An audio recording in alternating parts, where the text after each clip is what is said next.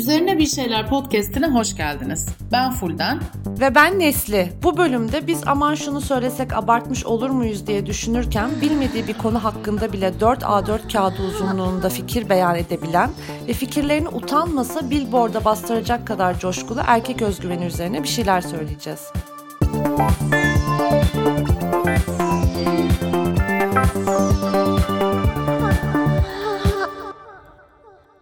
Son günlerde herkesin merak ettiği o soruyu sormak istiyorum canım sana. Kızılcık Şerbeti'ni izliyor musun? Ya izlemiyorum. Bir kere değerli eşim e, izlerken e, bir bölüm boyunca bu kim şu kim diye böyle onu darlayarak da şöyle bir genel fikir edindim. Merak da ediyorum aslında ama lanet olsun ki iflah olmaz bir Netflix bağımlısı olmuşum. Bir böyle alışkanlık edemedim yani televizyon dizisi takip etmeyi.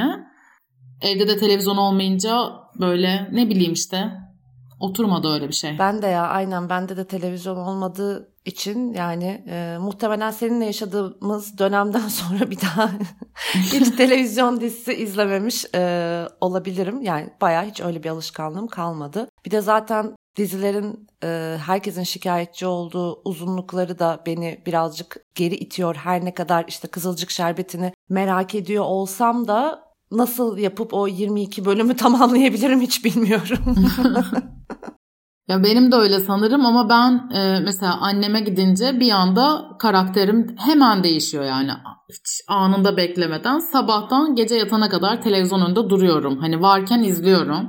Yanlışlıkla aman diyeyim kaliteli olduğumu zannetmesin hiç kimse. Pandemide mesela annemdeydim işte 7-8 ay. Ee, or, o dönem olsa hani televizyon önünde olsa çok net Kızılcık Şerbeti'ni izlerdik. Acayip merak ediyorum. Ben de merak ediyorum. Bayağı da bir içerik üretildi zaten bu e, son süreçte. Dizi izlemektense ben birazcık bari onlara bakayım gibi bir e, moddayım. Bir taraftan da e, geçen haftaki sansür bayağı korkunçtu. Yani yayınlanmasına saatler kala sansürlendi. Hem de yani 5 hafta boyunca koskoca bir ekipten bahsediyoruz. Yani hani dizi iyi olabilir, kötü olabilir ama bir sürü insan oradan hani para da kazanıyor. Ee, hani bunlar falan da hiç düşünülmeden dizi sansürlendi. Bir de güya konusu İslamofobi olan ve bayağı bir propaganda e, içeren bir belgesel konuldu yerine. Valla azizim eskiden de sansür vardı da bir adabı vardı sanki. İşte insan e, 2013'teki CNN Türk'ün penguen belgeselini özlemiyor mu diye sorarım. En azından tatlı penguenler izlemiştik sansürlenirken. Burada o da kalmadı. Değil mi ya penguenler?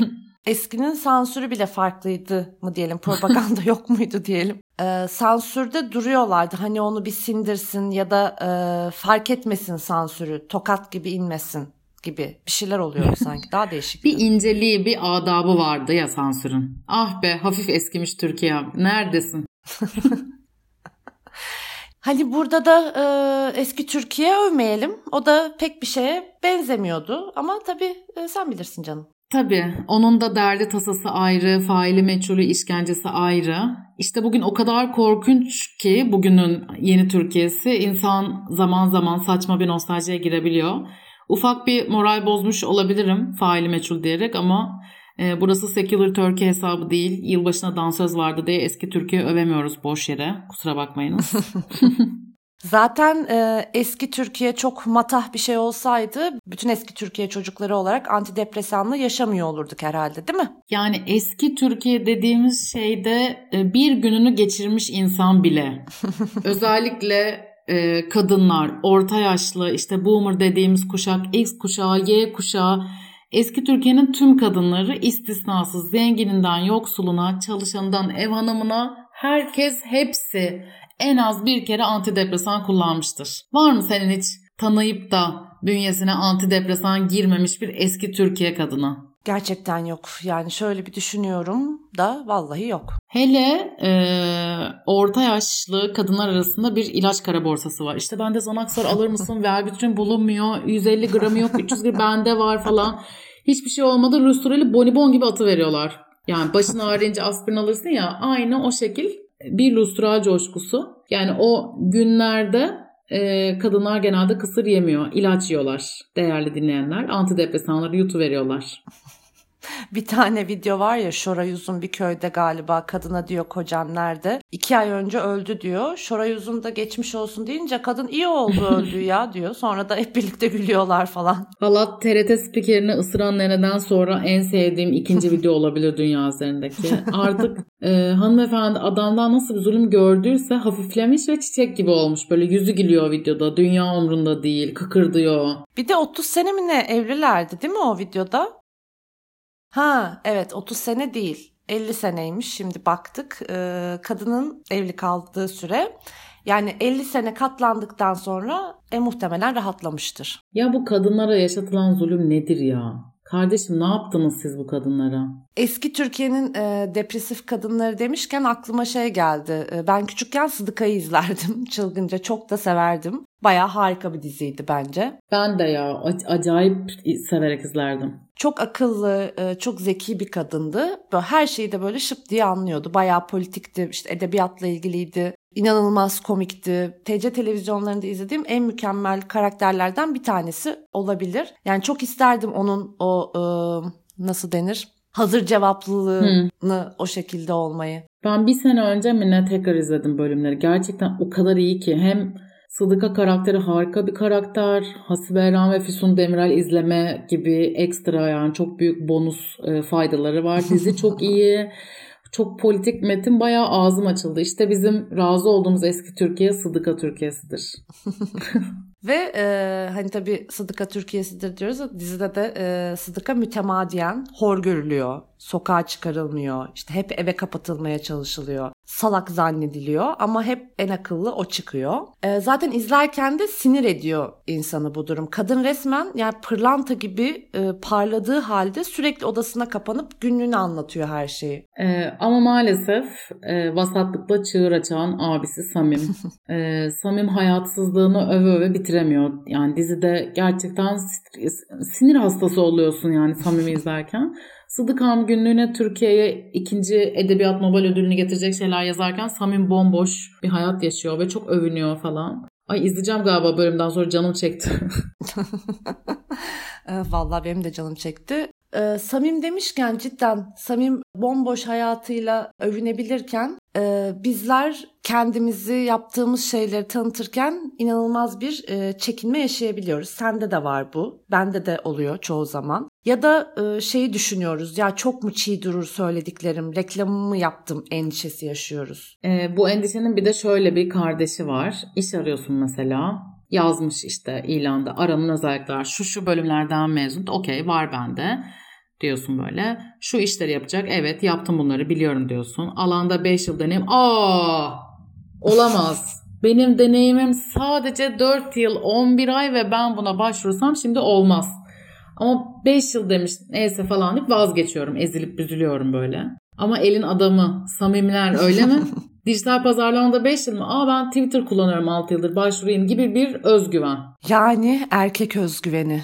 İnanılmaz gerçekten. Bu arada yani o iş başvurusu şeyi o kadar tanıdık ki kendime sürekli yaptığım bir şey olabilir. Hatta geçen bununla ilgili bir araştırma da e, varmış. İşte kadınlar %100 olmaya çalışırken erkekler işte %60'a kendilerini hani okeyleyip başvuruda bulunuyorlarmış. Tabii ben sana kaç kere yalvardım hatırlıyorum geçmişte. Bir, bir şey varken ne olur neyse başvur falan diye. Değil Bu mi? konuşmayı bin kere yapmışızdır yani aramızda. Evet yapmışızdır ama işte evet erkek özgüveni. Ben her şeyi beceririm, tüm işlere ve güçlere hakimim, güçlüyüm, muktedirim, konuyu bilmesem de en iyi ben anlarım, yaparım, ederim gibi cümleleri sarf ederken bu laflar bende bir şeylere isabet ediyor mu kaygısı yaşamamaktır erkek özgüveni.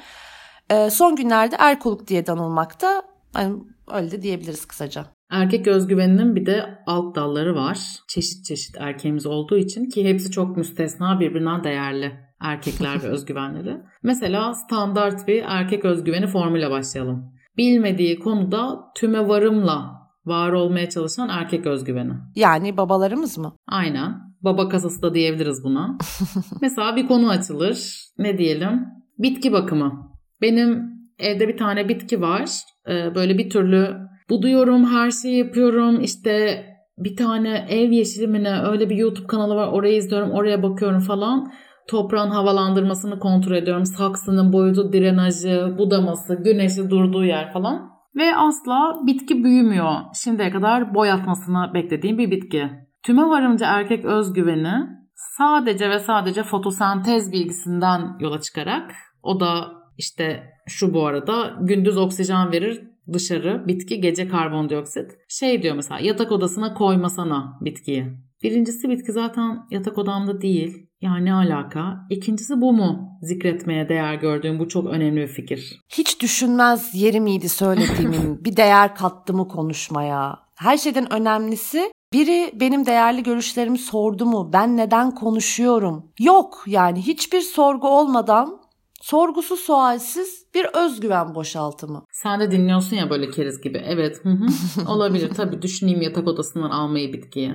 Bir de böyle içimden böyle şeyler geçiyor ya şey demek istiyorum. Ne diyorsun be boş boş konuşma. ne alaka falan demek istiyorum ama olmaz işte dersen. Sinirli olursun, feminist olursun, dik başlı olursun, antipatik olursun ki daha çok e, yeni e, özgüvenli bir erkek tarafından ne kadar antipatik olduğum e, ifade edildi bana geçtiğimiz günlerde. Kendisi eminim aşırı sempatik biridir. Çok çok sorma. İnanılmaz inanılmaz sempatik biridir. Ama ben antipatiyimdir. Neden? Çünkü ben bir kadın olarak özgüvenli olmayı öğrendiğim için otomatik olarak biliyorsun ki antipatik oldum. Eskisi gibi e, ezik büzük bir şey değilim artık. Sesim çıkıyor, fikrim var, söylüyorum. İşte kafama yatmayanlara itiraz ediyorum. Ve böyle davranınca e, hepsi erkeklerin bana söylediklerinden alıntıdır. İşte agresif, çok bilmiş, her şeyi kafasına takan, abartan e, oluyorum. Bu arada her şeyi biraz abartırım ama konumuz hiç bu değil. Tabii ki asla bu değil ve hiç abartmıyorsun. Hatta meseleleri o kadar hafif alıyorsun ki işin heyecanı kaçıyor. Evet. Doğru. Abartıyorum kardeşim. Yüksek yaşayan biriyim. Volümüm yüksek, coşkum yüksek ama gerçekten bugünlere gelene kadar sesimi o kadar çıkaramadım. Kendimi o kadar ezdirdim ki bence. Hep böyle yeterli olmadığım için e, sahtekar hissettim içten içe. İşte zaten imposter sendromu denen şeyin tanımı bu aman doğru mu karar aldım şöyle mi yapsam yok böyle yapayım her şeyinden ama her şeyden şüphe eden biriydim. İnanılmaz zor karar verdim eskiden bir şeylere. Artık daha az zorlandığımı biliyorum kesinlikle bu konuda. Çünkü çaba, çabaladım yani bayağı üzerine ve uzun süre düşündüm neden böyleyim diye. Büyüdükçe bunun e, çok klasik e, kadınların ortak yaşadığı bir şey olduğunu öğrendim. E, uzun süre düşündüm neden böyleyim diye. Sonra dedim ki acaba anneannemi yetiştirdiği için mi beni böyleyim. Onu yapma kızım, şöyle derler kızım, bunun düzeni şöyle olsun yavrum falan derdi. Ben de kendimle ilgili olmayacak ya bir şey. Başkasını suçlamak daha kolay ya. Rahmetli anneannem yüzünden mi? Böyle kendisine güvenmez biri oldum diye çok düşündüm. Ee, aslında anneannem de kendince düzgün bir torun yetiştirmek istiyordu. Anlıyorum onu hani efendi olayım, oturup kalkarken dikkat edeyim, ne söylediğimi düşüneyim falan ama anneannem e, maalesef bir lady yetiştirmek isterken her hareketinden şüphe eden bir maybe yetiştirdi galiba. e, cidden çok sevdim bunu. Hangimiz e, maybe olarak büyümedik ki? E, ama artık kendimizden şüpheyi atıp ortalama bir erkek özgüvenine sahip olacağız ve baby'ler olacağız. O lady'den maybe'ye ve sonrasında baby'ye bir yolculuk diyorsun. Güzel.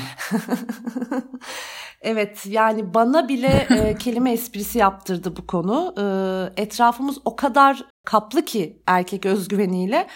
Ağzını açıyorsun sen bu işi bilmezsin tavırları. Sürekli sözünü keser, ağzına lafı tıkar. Sen böyle bir şey söylemek için yanıp tutuşursun ama seni o kadar susturmuştur ki e, içten içe acaba boş mu konuşuyorum dersin. Sonra sıra sana geldiğinde konuşurken gerçekten kafandakinden daha azını söyleyebilirsin ya da işte stresten ağzından hatalı bir şey çıkar. Bak der ben haklıydım. Evet. Oyu verir seni alttan ya da yaptıklarını yüzüne vurursun ne alakası var ben yapar mıyım öyle şey ben asla kadınlara saygısızlık etmem falan bir sinirlenir böyle bir şeyler hemen kırılır dökülür. Ya da sen bir iş istersin bir erkekten onu katiyen kaldıramaz. Bir kadından emir alıyor olmayı kaldıramaz yani. İşte ben bunu bunu biliyorum bu iş böyle yapılmaz der falan. Ee, gerçekten ama gerçekten ezbere kafadan yani gözümü kapatıp en az 6 erkeğin CV'sini söz olarak anlatabilirim. e, o kadar çok bir erkekten iş, iş istediğimde e, ben şuyum aslında falan tavrı aldım ki bir keresinde e, dayanamayıp dedim zaten birine. E, çalıştığım kurumun logosunu yanlış kullanmıştı. Çok özgüvenli bir erkek. Dedim ki böyle kullanamazsın. Hani logonun kullanım şartları bu. Ve o kurumda iletişiminin başındayım çünkü. Dedi ki işte ben bilmem kaç yıl ajansta çalıştım. E, logoyu düzgün kullandım. Dedim ki özgeçmişinle alakası yok beyefendi. Bu şekilde kullanamazsın. Çok güzel demişsin hayatım. Hani böyle şey olur ya kaybettiğin kavgalarda keşke bunu deseydim diye hani senaryo kurarsın kafanda. Ben de tam tersine oldu. evet. Bunu söyledikten bir hani 10 gün boyunca sonrasında e, acayip rahatlayarak yatağa uzandım. Hay aklıma sağlık falan dedim. Çok güzel yapmışsın cidden ağzına sağlık tatlım. Bir taraftan da çeşit çeşit erkek özgüveni var demiştik. Bir de maalesef e, solcu ya da profeminist erkek özgüveni var ki o e, daha da bir sinir bozucu olabiliyor. Hatta ona iki kat maruz kalıyorsun. Üstten bakışına, ben feminizmi biliyorum, bütün teoriye hakimim ve ona rağmen hala kadınları aşağılayabiliyorum evet. deme özgüveni. Benzer bir tayfa olduğu için e, ben de bazı gay erkeklerde görülen özgüvene de özel bir parantez açmak isterim. Kendisinin bir kraliçe olduğunu düşünen ve yanında nefes alamayacağı nadide bir erkek özgüveni türü. Konuşamazsın yani çok fazla. Ağzını açamazsın.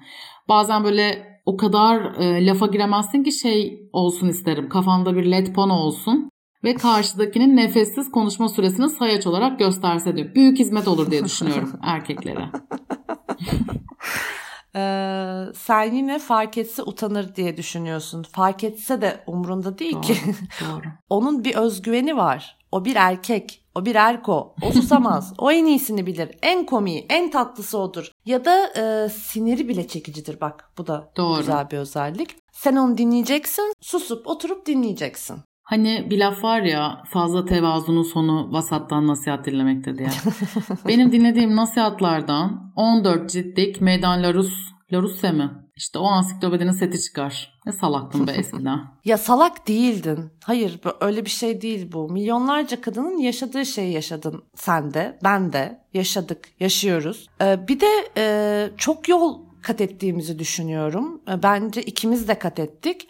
Bu podcast de biraz e, güç verdi bence bize ki hani bu podcast'te başlamadan önce de benzer kaygılarımız vardı ve sonra dedik ki ya şu şunların özgüveninin niye yüzde e, ikisi bizde yok? E, hayır var daha fazlası bile var aslında. Ama biz bu öğrenilmiş özgüvensizliği e, tamamen açtık demek de bir taraftan kötü olabilir. Çünkü her gün her an pompalanıyor ve e, karşı koyamadığın çok içerilerde sakladığın şeyler kalmış olabiliyor. Ee, onlar ortaya çıkarsa bu sefer başaramadım diye kendini paralarsın. İşte aşmaya çalışıyoruz. Erkek özgüveninden gözümüz kamaştığında gözlüğümüzü takıyoruz artık ve daha fazla konuşuyoruz. Daha fazla kadınla dayanışıyoruz. Kendi değerimizi bir takım adamların gözünde biçmiyoruz. Böyle bir dünyada hele böyle bir ülkede zor ama yaptık, yapıyoruz, yapacağız bir şeylerde be. Herhalde. Var mı fotoğrafın oy pusulasında? Hep bir seçim vaadi gibi konuşman yok mu Nesli? seçim dönemi diye e, kaptırıyorum sanırım kendimi birazcık. Peki seçim dönemi demişken siyasi partiden milletvekili adayı olup siyaset yapmamamız lazım diye Mehmet Aslantu özgüveni neydi öyle? Ee, naif erkek özgüveni diyebilir miyiz? Diyeceğiz mecbur. Yani e, Mehmet Bey yapmayın etmeyin. Sizi izleyerek büyüdük. Sıcak Saatler dizisiyle ilk erotik duygularımızı yaşadık. Sizi sevdik saydık. tamam aday oldunuz. Siyasetle ilginiz olmamasına rağmen bu yola girdiniz eyvallah ama bari siyaset yapmayacağız demeseniz mi acaba? Neyse naiflikten deyip geçelim. Mehmet Bey sevgiler. Gördüğünüz gibi erkek özgüveni anlat anlat bitmez. Zaten hiç bitmez. Yani yarın işe gidince yine aynı şeyler olacak. Artık biraz alıştık. Ee, biz kendimize dönelim, birbirimizden güç alalım. Kimsenin bize vermediği onayı, takdiri birbirimize verelim. Oradan devam edelim derim. Aklıma mevzu bahis etmediğimiz son bir erkek özgüveni tipi geldi. Hangisi? Tabii ki AKP'li erkek özgüveni ki bu özel formu zamanında Sıra Süreyya Önder deşifre etmişti İdris Naim Şahin'in nezdinde. Ee, bir şiir yazmıştı ve e, milletin evi parlamentomuzda e, bu şiiri sesli bir şekilde okumuştu. Sen bile demişti İdris Naim Şahin, İçişleri Bakanı olduysan bu ülkede herkes her şey olur. Harika bir andı. Hala yani mecliste gördüğüm en güzel anlardan biri olabilir bu. Ee, ki İdris Naim Bey şimdi de İyi Parti'den vekil adayı olmuş. Peki Mehmet Aslantu naif erkek özgüvenine sahipse İdris Bey de Naim erkek özgüvene sahiptir diyebilir miyiz? Ve eski bakanımıza şahsa uygun bir özgüven türü yaratmış mıyızdır? Gerçekten kelime esprisi sınırlarımızı aştık bu bölümde. Ee, erkek özgüveni literatürüne bence de bu isimle geçebilir Fulden'cim. Katkıların için çok teşekkürler. Ne demek görevimiz? Evet. Evet. O zaman bölümü kapatıyoruz gibi sanki. Ne dersin? Haklısın ve kazanacaksın. Oley. Yalnız e, bölümü kapatmadan bir teşekkür etmek, e, bir de bir şey paylaşmak isteriz sizinle. Deprem sonrasında e, biz ne yapabiliriz diye düşünürken medyada depremden etkilenen LGBT artıların nelere ihtiyaç duyduğunu, neler yaşadığını e, hiç göremediğimizi fark etmiştik ve LGBT artıların hikayelerine yer vermek istemiştik. E, çağrımız epey de paylaşıldı. E, hiç bu kadar fazla insana ulaşmamıştık sanırım. E, bu eksik dediğimizin bir karşılığı olduğunu gördük ve teşekkür ederiz. E, bu çağrıdan sonra da birkaç LGBT artıyla konuştuk. Hikayesini yazmak isteyenler oldu ama henüz bize yazılı bir şey ulaşmadı. Anlıyoruz ki bu hikayelerin dile gelmesi, yazıya dökülmesi vakit alıyor ya da Belki üzerine bir şeyler podcast'te yeni tanışıyor olabilirsiniz. İşte ne, ya da ne bileyim insanın kendi hikayesini teslim edeceği yere güvenmesi gerekir. Hayal edebilmesi gerekir bilmiyorum. Ee, biz sizin hikayenizi aktarmak için her zaman buradayız. Formu da açık tutacağız, kapatmayacağız. Hı hı. İşte derseniz ki hikaye yazmak ne? Ben gerilirim, aklıma şunlar geldi derseniz de bize hep yazın. Üzerine bir şeyler podcast depremden etkilenen her LGBT artı için var ve var olmaya tabii ki devam edecek. O zaman bir sonraki bölüm iki hafta sonra yayında. Ama siz tabii bizi istediğinizde dinleyebilirsiniz. Yeni bölümlerde de LGBT artı ve kadın bakışıyla hayatın her alanı üzerine bir şeyler söylemeye devam edeceğiz. Görüşürüz. Görüşürüz.